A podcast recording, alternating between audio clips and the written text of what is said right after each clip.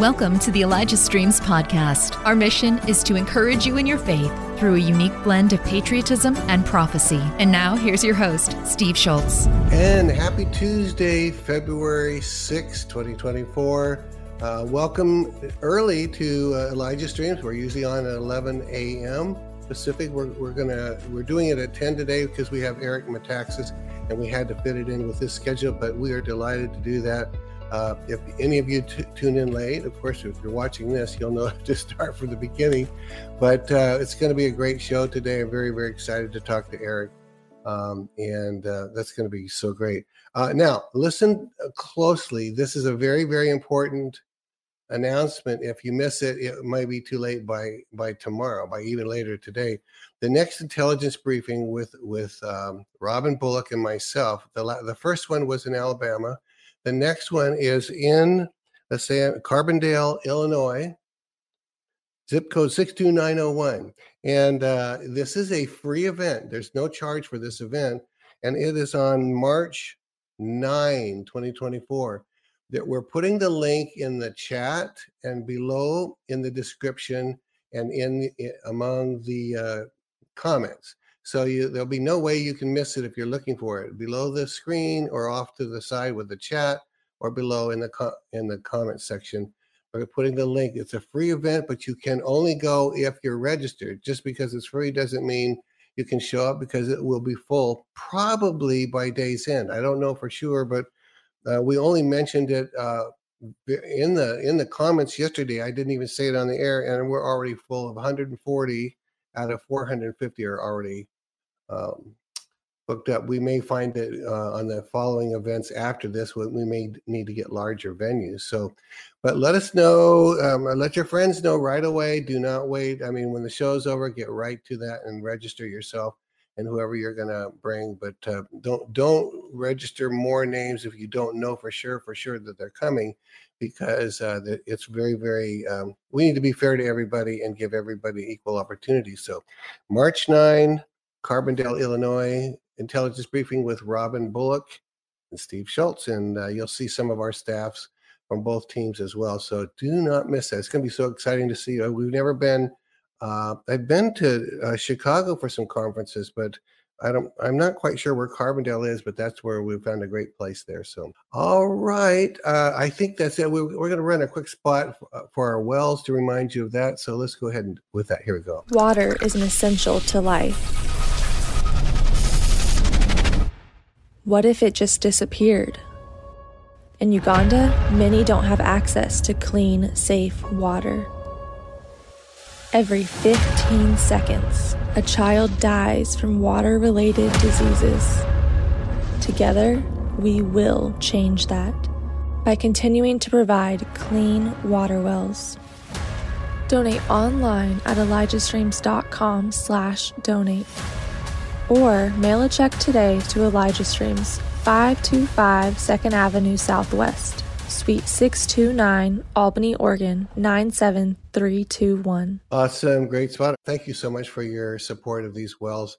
My wife and I will be leaving in a few days to go to Uganda, so you'll have Kelsey here most of the time, but I think on Saturdays when we leave for that. So prayers appreciated for that, for traveling mercies, but I'm going to get to be there in person. We're going to take a lot of great photos on there. So very, very, very good. So, all right. A quick reminder that Kat will be with us. Kat Kerr will be with us tomorrow at 11 Pacific. So don't miss that. And without further delay, here's Eric Metaxas.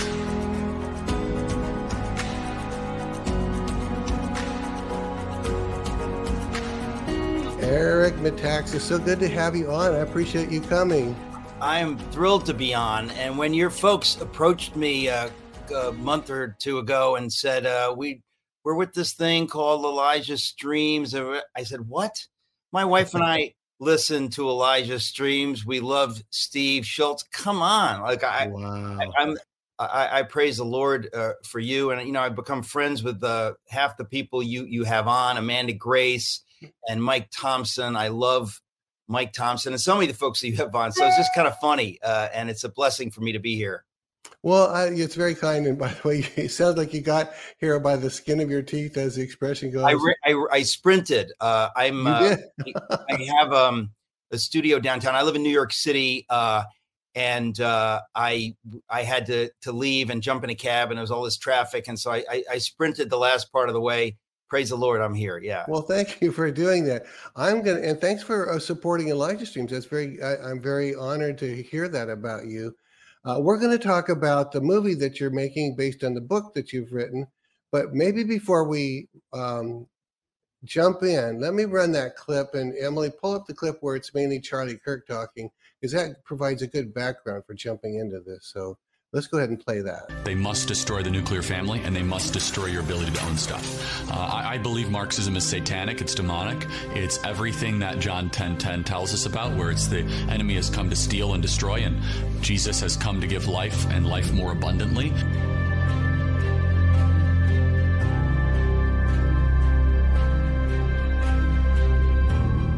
What did Hitler do? He went after the disagreeable church. He destroyed the idea of the family, and he went after people's property.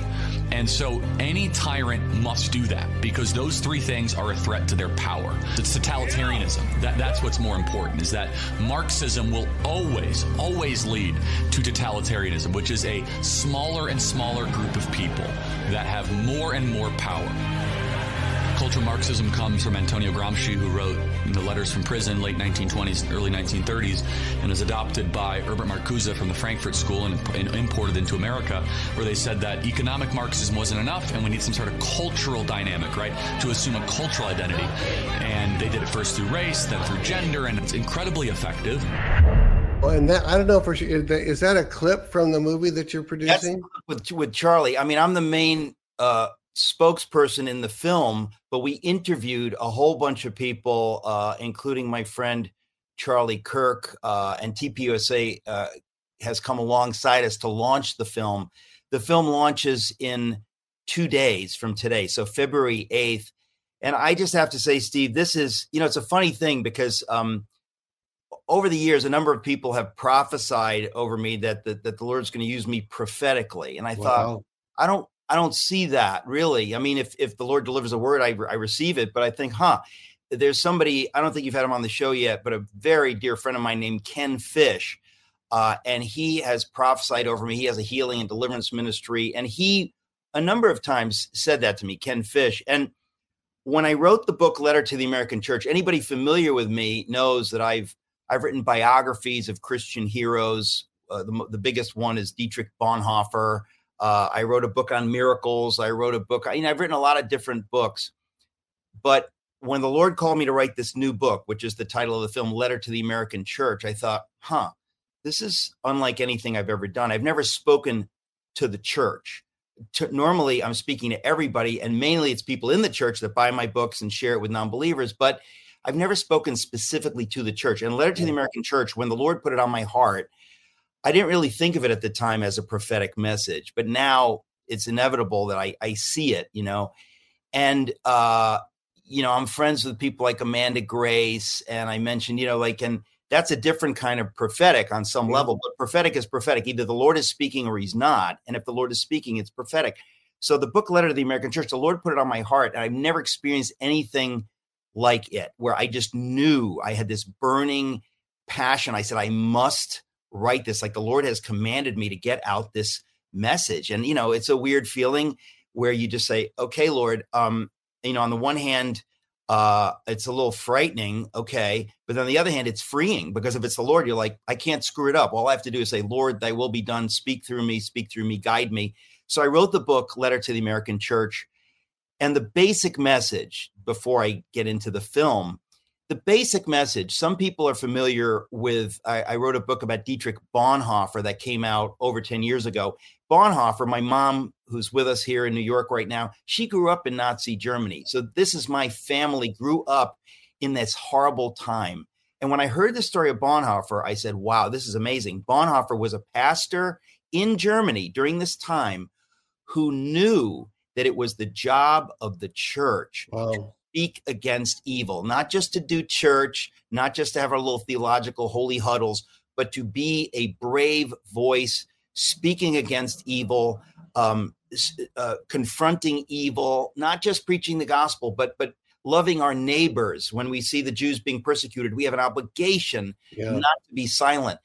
And so I wrote that book, and that book, a film is coming out about Bonhoeffer in November. Angel Studios putting a film, but it's an amazing story.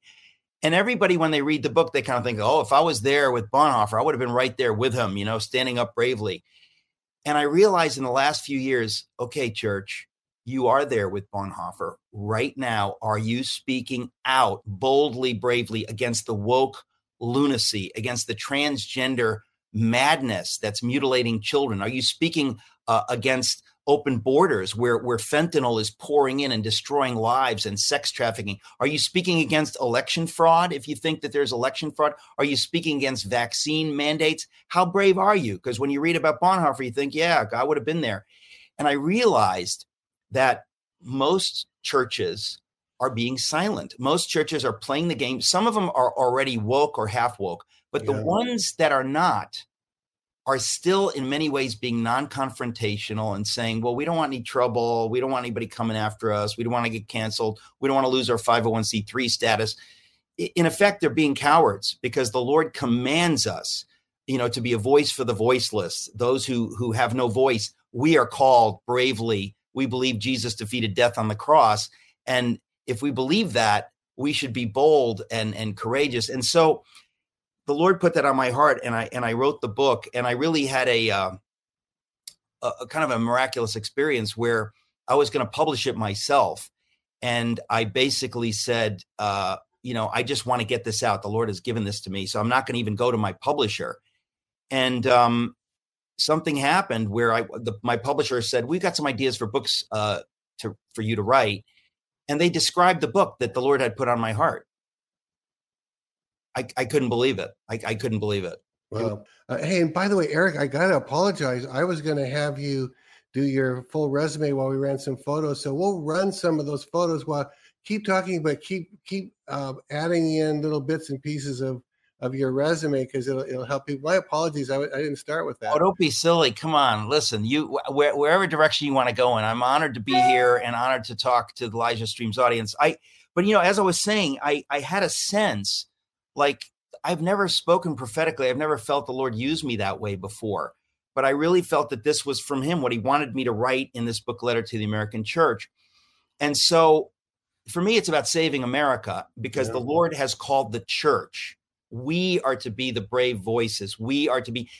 Germany would not have gone down into the pit of hell if the German church had heard the Lord's word and responded. But they kind of had the attitude that a lot of churches in America have today. Like, you know what?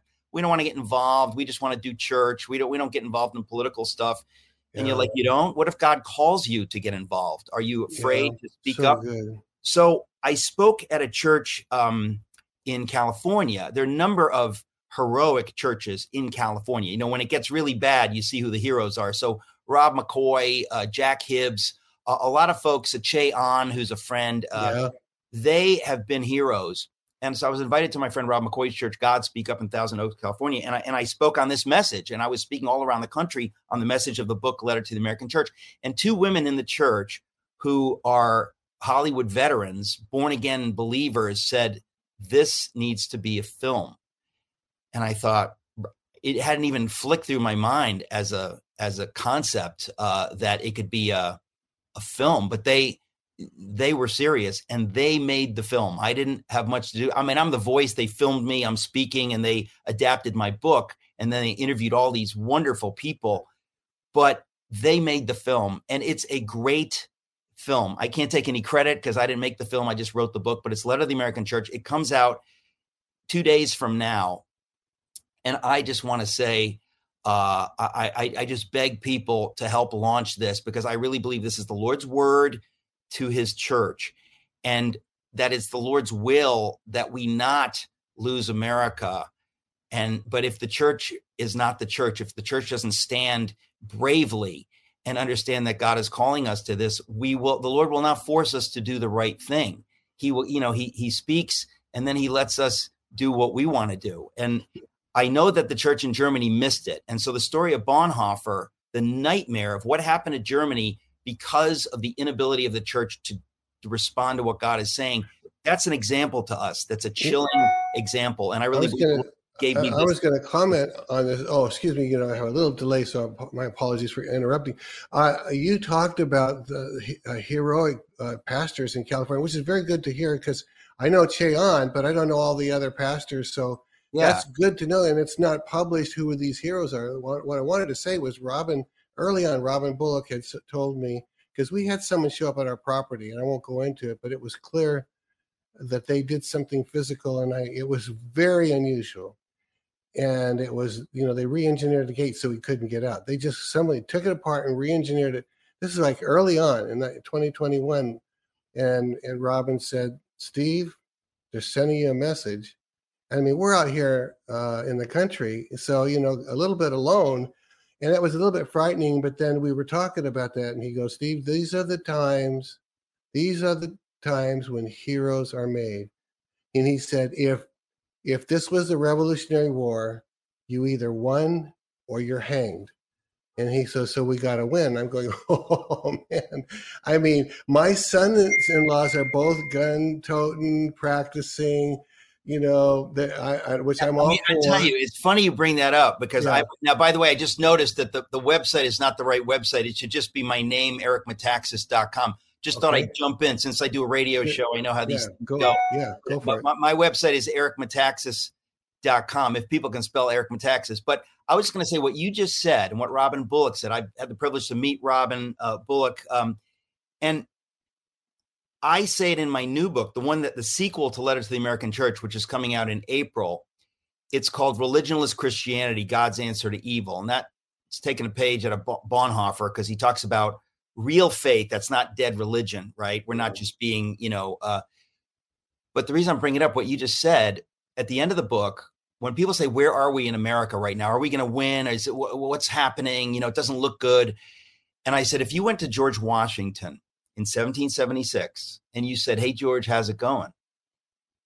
He would say, it's not going well. It's going very poorly. But if the Lord be with us, if Providence be with us, in this cause of liberty, and we fight on with everything we have, he may give us the victory. And so we fight on and we look to him. And that's where we are right now in America. And if people aren't participating in this, if they're sitting on the sidelines, folks, you're going to miss out. This is God's magnificent opportunity in America. We don't get this every day. 10 years ago, 20 years ago, we were kind of drifting along. The Lord has awakened his church, his remnant church.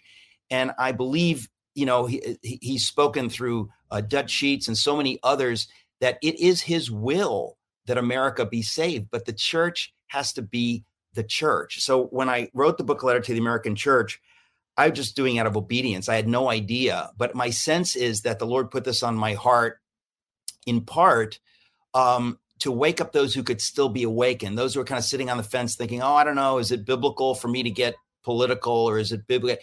And I make the case that, yes, by the grace of God, he calls us to bring our faith into every sphere, political, down the line, you name it, not to shrink from that.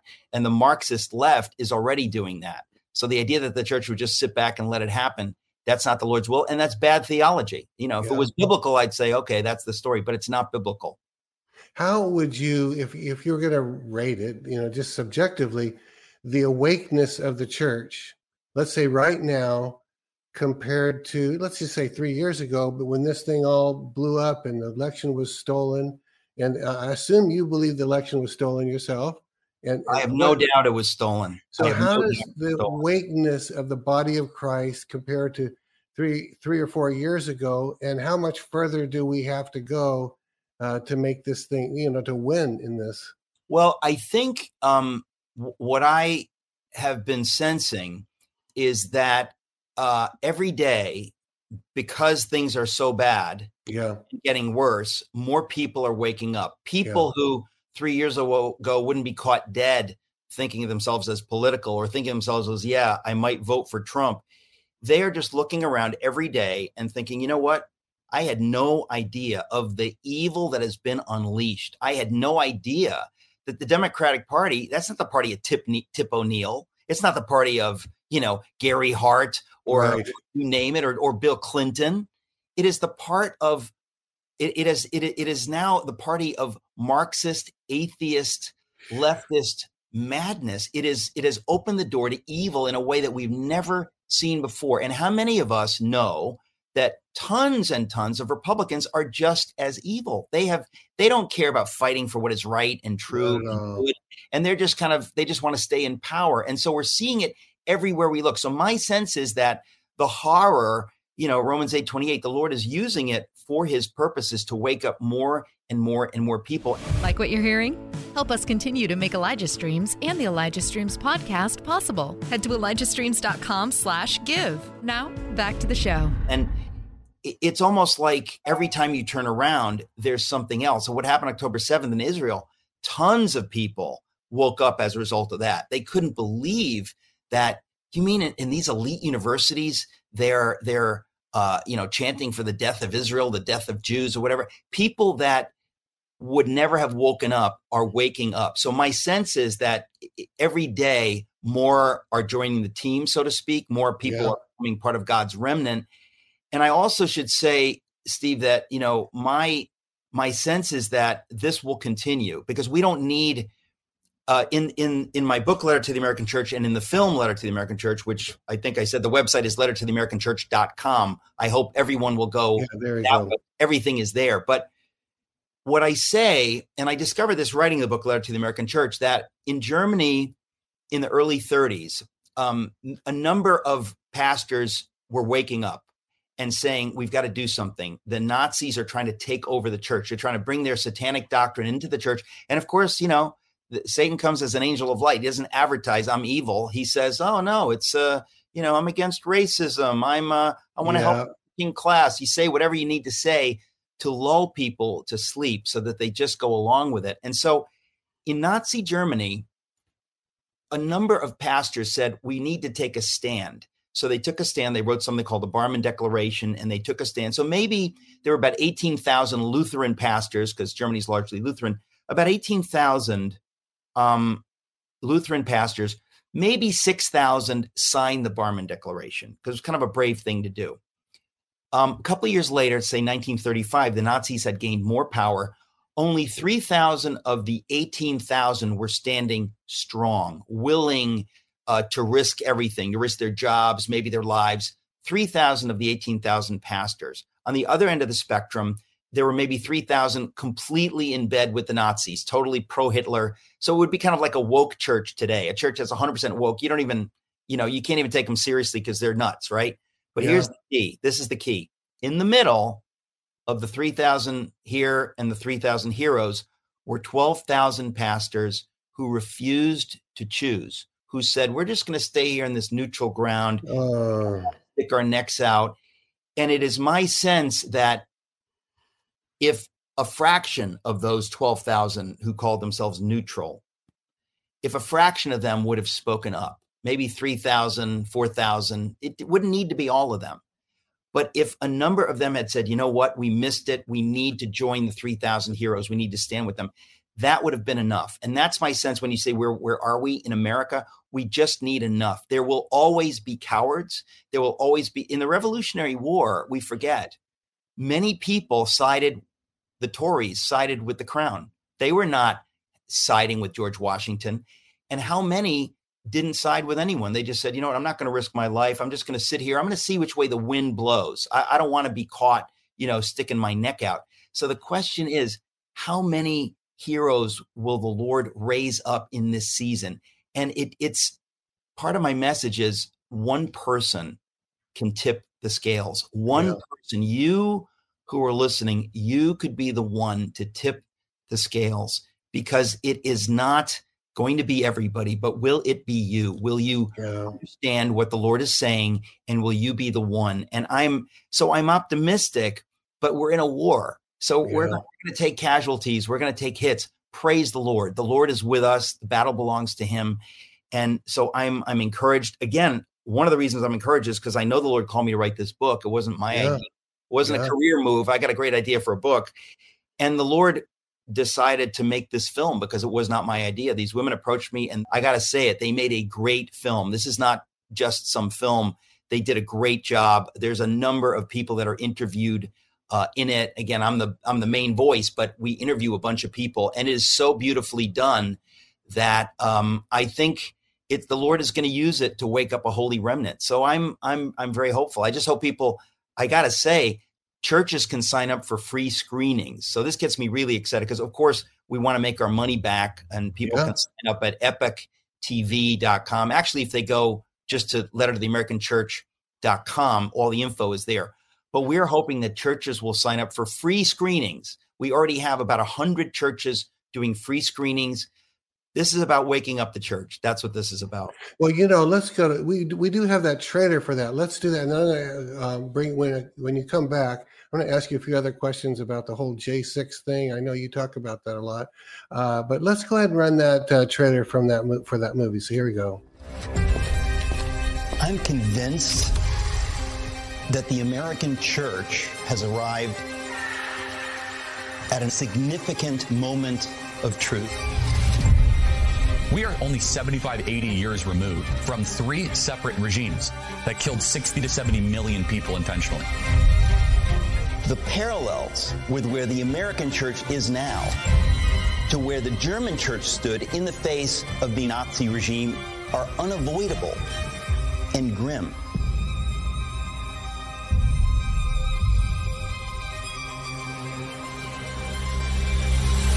Churches need to understand really what Marxism is, which is to destroy the church, to destroy the Word of God. So if you capture the seminaries, you capture the pastors, you capture the laity, you capture the soul of the world. Christianity is not just about saying Jesus loves you and then going to heaven one day, but that there's a war that's raging. The church is weakening, which is why Marxism is ascendant in America today. This is the hour of the American church. You know, it took me a long time. I'm 68 years old, and it took me up until about the last 10 years, maybe, to be able to say, we're in a war. This is actually a war. And then the last 3 or 4 years, it's like, you're either going to fight or you're going to go back to sleep. But there doesn't seem to be an in-between to me. It's like, you're either going to join the fight, you know, and I mentioned people that would, in their minds, they'd be willing to fight a civil war. You know, if you think you're brave enough to fight a civil war, open your mouth and speak out.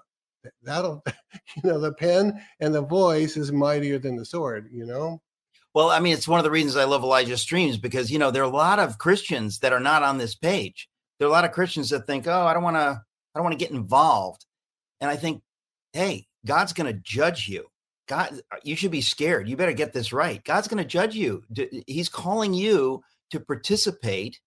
And you're saying, man, I'll take a pass. Well, that's not biblical. And a lot of people are deluded. And in the book Letter to the American Church, I talk about how people in Germany and today, they'll point to Romans 13 and say, oh, it says we're not supposed to, whatever the government says. Not quite. You know, there's the book of Esther is also in the Bible. You're supposed to stand against evil. And we've been so comfortable in America, we kind of act like, well, I don't have to do that. They do that in other countries. You can get your head chopped off in other countries. Here, I just need to go to church and believe some stuff and I'm saved. It's like, well, no, the Lord has given us the privilege of living in the greatest country in the history of the world, the freest country, so that we will use our voice for God's purposes, not so that we will be silent and self-censor, which so many churches are doing. And I say to people, you know, if you're going to a church that's not in this war, get out. Go to another church. Don't give your tithe and your time to a church that is participating with evil. They pretend like, no, we're sitting on the fence. We're not choosing. Well, I've come to a place where I say the devil owns the fence. You think you're safe. Yeah. You're not safe. You're fooled. And there were many German churches. How many Germans were going to churches? They were basically looking the other way. This is nightmare happening. Jews are being taken away. Evil is happening. And they say, well, we're just going to do church. And you think, wow, you want a picture of religiosity that is a stench in God's nostrils? Really? You want to do church. You just want to sing praise. And you're not going to do what God has called you to do. You're not going to speak up for the Jews. What kind of dead gospel do you think you're preaching in your church? What kind of faith do you have? And I really think that there are a lot of churches in America today they're doing that. And they kind of think, well, we don't do that politics. And you think it's not politics. It's the Lord's will. And people are shutting you down by calling you Christian nationalists or whatever. And you're letting that silence you. That's pretty sad. You know, the whole thing about child trafficking, which I was absolutely clueless. I knew there was trafficking. Oh, maybe I knew it. I'd even been told that on our corridor that goes almost right by our house, the I-5 corridor close to Oregon was one of the main corridors for child trafficking. I had no idea. But talk about this. I'm going to throw this in with a twist. All of this trafficking, including now I'm understanding about tunnels where children are trafficked in tunnels and all of that stuff, human trafficking and children trafficking and even occultic children, even down to child sacrifice, all that kind of stuff. And people would say, I don't want to talk about that or get involved because then you're going to want me to talk about President Trump. Talk about that for a minute. Doesn't that say it all? Listen, this is an extraordinary time in American history. Absolutely extraordinary. People say like, oh, every time is the same. No. There was a day that Jesus came into the world. There was a day that he was crucified. There was a day that the Red Sea was parted. The Lord works through time and through history. We are living in a time right now, which is an extraordinary time. And we are involved in a test, a trial. Just as the German church was involved in a trial in the early 30s, they failed. They failed to speak up. Why? For exactly the same reason Christians are giving today. Oh, I don't want any trouble. I just want to keep my job. I don't want my neighbors looking at me funny. Oh, I don't want to be thrown into a concentration camp. What you're proving is you have no faith, because if you have faith, you will live out your faith. And the title of the book is Letter to the American Church, but it was going to be Faith Without Works is Dead, because that's kind of what the Lord put on my heart, that the sin of the American church today, largely speaking, kind of like the German church in the 30s, that we've so focused on quote unquote faith that we've misunderstood the meaning of the word.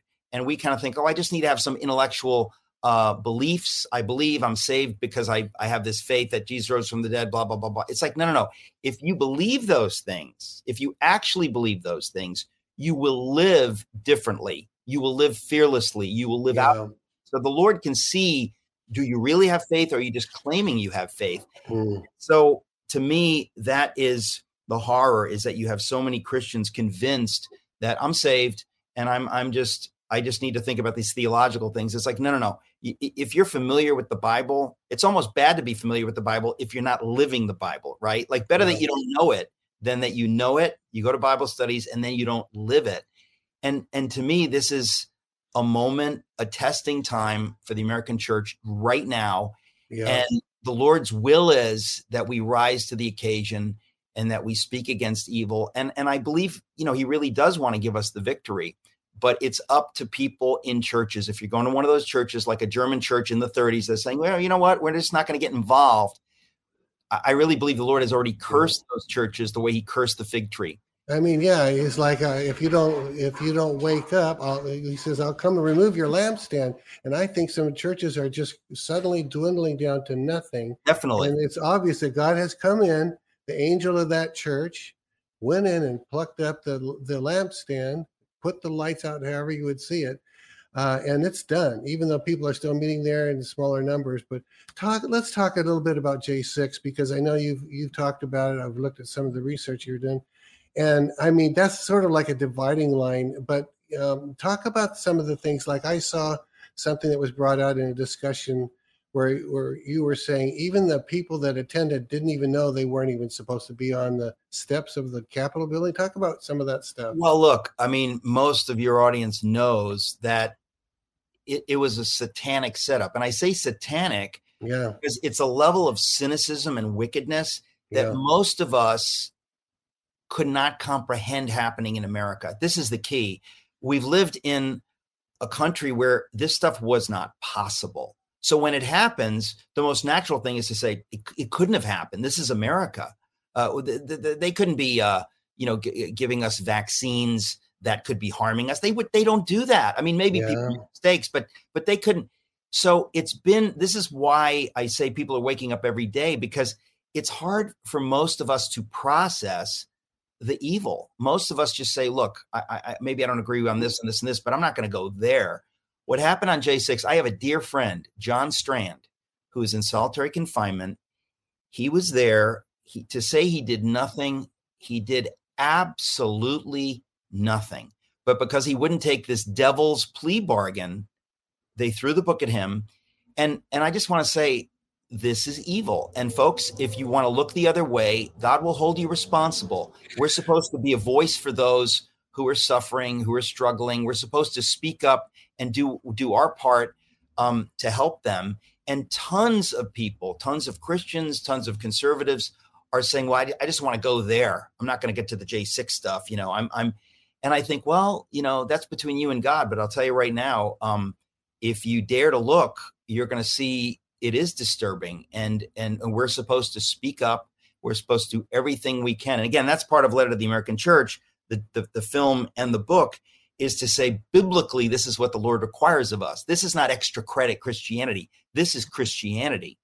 In the last page of the Bible, it talks about who's going to be thrown into the lake of fire, the cowardly. So it doesn't. Yeah, you know, that's a fascinating thing. I've always had a little struggle with that scripture, but it's there. So I don't have the struggle with the fact that God knows what he wanted there. But it was the people that were in the lake of fire included the cowardly. And yet, this is what you're talking about, right? That's a huge revelation. Well, Lord, I didn't want to say anything. I won't tell anybody I was there because I don't want them to, you know, and maybe if I had been there and got out of there, maybe I wouldn't say that I had been there. I wasn't there, but you know what? I was trying to get there. I was trying to get on. I kept hearing Mike Lindell had these buses and he was going to give people a free ride into the city. I didn't care about the free. I just needed to know how to get in there. Well, God didn't open the door for me to go, but I was very disappointed. I wanted to be there. Okay. Well, listen, Mike Lindell is a very dear friend. Good. He's a sponsor on my radio program. And I got to say, there are people that are willing to stick their necks out. Mike Lindell and a number of other folks. And there are a lot of people that just say, I don't want to be associated with the weirdos. Well, I got to tell you, folks, God is a judge. And you want to play that game of respectability. Yeah. Jesus is not with the respectable. And so I think that, you know, the Biden administration has demonized middle America and the people who voted for Trump, and to try to paint them as racist. And I think part of it for me was that, you know, my dad just passed a few weeks ago, 96 years old. My mom is 89. And I got to say that, you know, when the left and the mainstream media started demonizing people like my mom and dad and saying, oh, they voted for Trump, they must be racist. I thought, you know what? It's game over for me. I'm not going to play the game anymore. I mean, I had the privilege to go to Yale University and to be in these elite circles, but I've now come to a place where I have utter disdain for these elite circles. I don't want to associate with them. I want to be with God's people. I want to be with the people who work hard and, you know, and I think that's why so many people love Donald Trump. They see that he actually seems to care about the working man, about the people that are struggling. And the left, all they can do, the cultural elites, is to demonize the middle America as being racist, whatever name, Christian national. And I thought to myself, wow, now is the time to stand. And listen, magazines like Christianity Today has gone over to the dark side. I mean, it is absolutely leftward. And we are in a season of sifting and you have to choose. And I, by the grace of God alone, I choose to stand with him. And you know what? We believe Jesus defeated death on the cross. Guess what? He did. So we're not supposed to have any fear. We're supposed to walk with the Lord, and he'll provide whatever he wants to provide for us in his way, whether it's my job or my safety or whatever it is.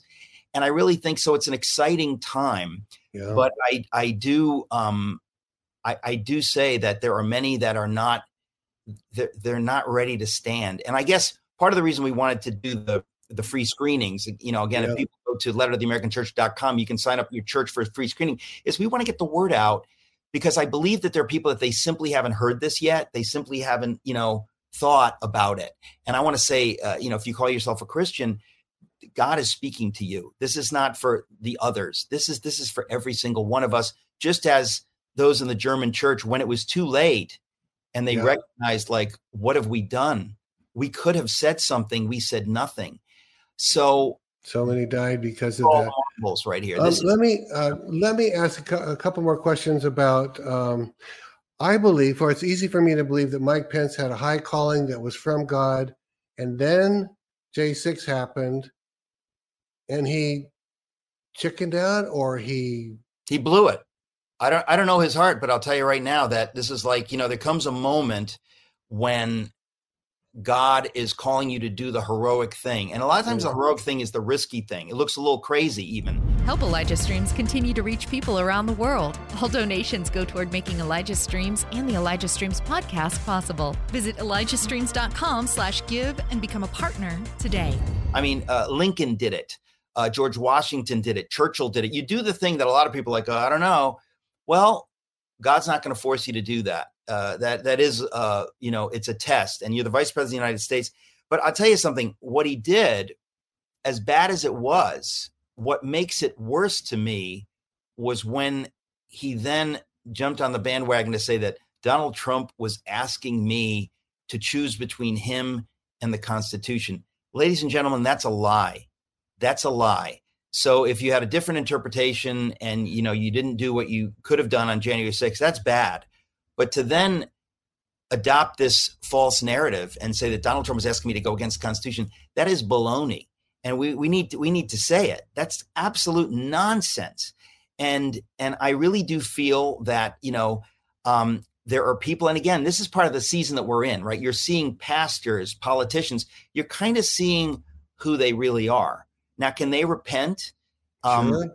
You know, I was friends with Mike Pence and so many other people. I don't believe that they're evil. I just believe that they got this wrong. And, you know, where they are with the Lord, that's on them. But the point is that there is an opportunity to repent. And when somebody says, you know what, I got it wrong, I repent, the Lord will be right there. And so there are tons of people, never Trumpers, Republicans, friends of mine. And I just say, you know what, I pray that the Lord would reach them and that they would finally see the level of evil that is happening, that at some point before it's too late, that they would say, you know what, I got it. What do you say about Speaker of the House? Is it Mike Johnson? I hardly have his name memorized, and he's already blowing it. Yeah, no, he's not exactly the hero we were hoping for, and I don't know what's going to happen with him. But again, this is kind of my new book, which is the sequel to Letter to the American Church, Religionless Christianity. I talk about this idea of Christian religiosity, which, of course, Jesus thundered against. This religiosity, how it's a substitute, it's a satanic counterfeit of the real thing, of truth. And you realize how Jesus thundered against religiosity, that you know the scripture backwards and forwards, and you know the rituals, you know everything except the Lord who is behind them. And you don't do his will. And when he sends his son, you kill his son. I mean, that's the spirit of religiosity. Well, you know, he in the church than outside the church, right? Yeah, and he now back to Mike a little bit. Didn't he promise to release the January 6th tape so that we could see what really happened? That's one of the things that he doesn't seem to have done. He's offering prayer and he's going to the chapel and he's doing this, and then he makes promises. You know, well, see, that's the thing, Steve. I'm at a point now almost where I want to hang out with good pagans before I want to hang out with hypocritical Christians, because how many patriots do we know? I don't know exactly where the theology is, but they know what evil is and they know what courage is. And I really believe that's part of the revival that is going to come, and the Reformation that's going to come, is that these people, they are God-fearers. They don't know the theology. They don't have quiet times, but they see evil and they know that somehow it's my duty to stand against evil. And so why do I care if George W. Bush is an evangelical Christian or Speaker Johnson is an evangelical Christian if they don't live out their faith? I mean, that's a mouthful. Why do I care that they're a Christian? I hope they're in heaven, but they're not in the foxhole with me right now. That's for sure. Well, profound stuff. I mean, this is really good. I mean, we could talk for a while, but let's go ahead now. Let me ask you about the movie. Are they asking for people to support it financially somehow? Yes. And well, is that part of when they go to that link? Does it offer them that? Yes. I mean, it's there. Listen, I want everyone to see it who can see it. And so that's why we've made it available free to churches. So churches can screen it for free. You can sign up for a free screening. And by the way, if you are going to a church that's not interested in a free screening, I want to know why you're interested in going to that church, because this is absolutely free and it's a wake up call. But yes, we need people to support it financially. You know, we actually need that. If you believe in the message, if you've seen the film, you know, we need your help, right? We're not in this for the money. We just want to Okay, and I see below, give, send, go below. That's the first time I've seen that link. So you can go give, send, go, and donate to it. We're going to do that after this is done airing. We're going to go ahead and donate to that. Now that I see the link, because they go straight to that, even without, if you say, I don't know how I'm going to watch the movie because I'm gone on a trip during that time, you can go to give, send, go /Letter to the American Church and give generously. We are going to do that. So do you have any idea how far along they are on their budget at all? It may not make people. Well, we're not close to making back the money that we spent. Let me be honest with you. So that's why, we hope people will support it. We also hope people will go to the link. Epic TV is going to be screening it, and I think it's like $4.99, or if you're not a subscriber, $9.99 or something like that. So if your church is not doing a screening, please, pay the $5 or $10 and do a watch party in your house. Bring your home church or your home group or your family or whatever it is. But we want everyone to see this. The DVDs, I think, went on sale today if people want to buy a DVD. Oh, okay, good. But it is just, listen, I just believe this is the Lord's hand in history. Again, none of this was my idea. I just believe this is the Lord. And you know what? I was at an event. Hank Kuhneman prophesied over this book. He didn't know me at all. Really? Before he even knew me or what I was doing. And he prophesied. And it was one of those prophecies where you just go, whoa, like this is the Lord speaking right now. Yeah. And I was doing a Flashpoint thing. And then on the stage, he prophesied again. And my wife and I watched this just a couple of months ago. This was like from a year ago. The book wasn't even barely out. He prophesied, he says, and people are going to watch this on a lot of screens. And I thought, what? This is a book. This is before anybody had the idea. Really? Wow. And so my wife and I, when we saw that, we were like, that's a confirmation that this was the Lord's will all along. And I really do believe that this is the Lord. I just say, if it's not the Lord, I don't want anything to do with it. But I believe this is the Lord speaking in America to his church now for his purposes. And if the church will awaken, it's a different world. And you know that. Let me ask you one last question, and that is, you've talked a lot, and I absolutely wholeheartedly agree with you that God's going to judge us that just that don't sit on our hands, that don't take a stand, whatever. Talk to the average person that says, I hear you, Eric, I hear you, Steve. I don't want to be neutral, but okay, what do I do right now? I'm just a housewife. I just have a job. What do you want me to do or go do or stop doing? Well, first of all, at the website lettertotheamericanchurch.com, there is a list of things you can do. So again, it's lettertotheamericanchurch.com. There's a list of things you can do. And I always feel, I've written these biographies about these great heroes, and people always say, well, I'm no Bonhoeffer, I'm no Wilberforce, and I think, no, you're not. The Lord doesn't want you to be. The Lord wants you to be who he created you to be. And each of us has a part. Some of us may have a really small part, but it doesn't matter. Whatever the Lord has given you to do. So you say, Lord, lead me. Lord, show me. Sometimes just posting stuff on social media. I say to people, you could support this film. You could have a home group where you read the book, and we have a study guide, and you can just, in your own circle, kind of go through this and get a few people to see, like, this is biblical. This is not just some weird Christian idea. This is for everybody. This is what the scripture says. And so I kind of feel like whatever part the Lord calls you to do, it doesn't matter. Nobody should feel guilty. You should just say, Lord, here I am, send me whatever you have for me to do. And some people can do a lot. Some people can't do a lot. And, I have a daily radio show. I got a show on TBN. I have a voice. It's pretty limited compared to some other voices, but I'm going to use my voice. Some people don't have that. Whatever voice the Lord's given you in your family, in your community, in your church. I mean, in your church is huge, because there's so many churches. They need people in that church to say, we want this. We want to go in this direction. And they can influence that church. And if you're going to a church that's not interested in that, the first thing you can do, and people say, what can I do? Get out of that church. That's so good. Do not go to a church where judgment is already there, because there are people who went to those churches in Germany in the 1930s. And let me tell you, they spent decades hanging their heads in shame. Yeah, they worshiped. Johnny Enlow and I have talked about this. This one issue, you'll probably recognize this.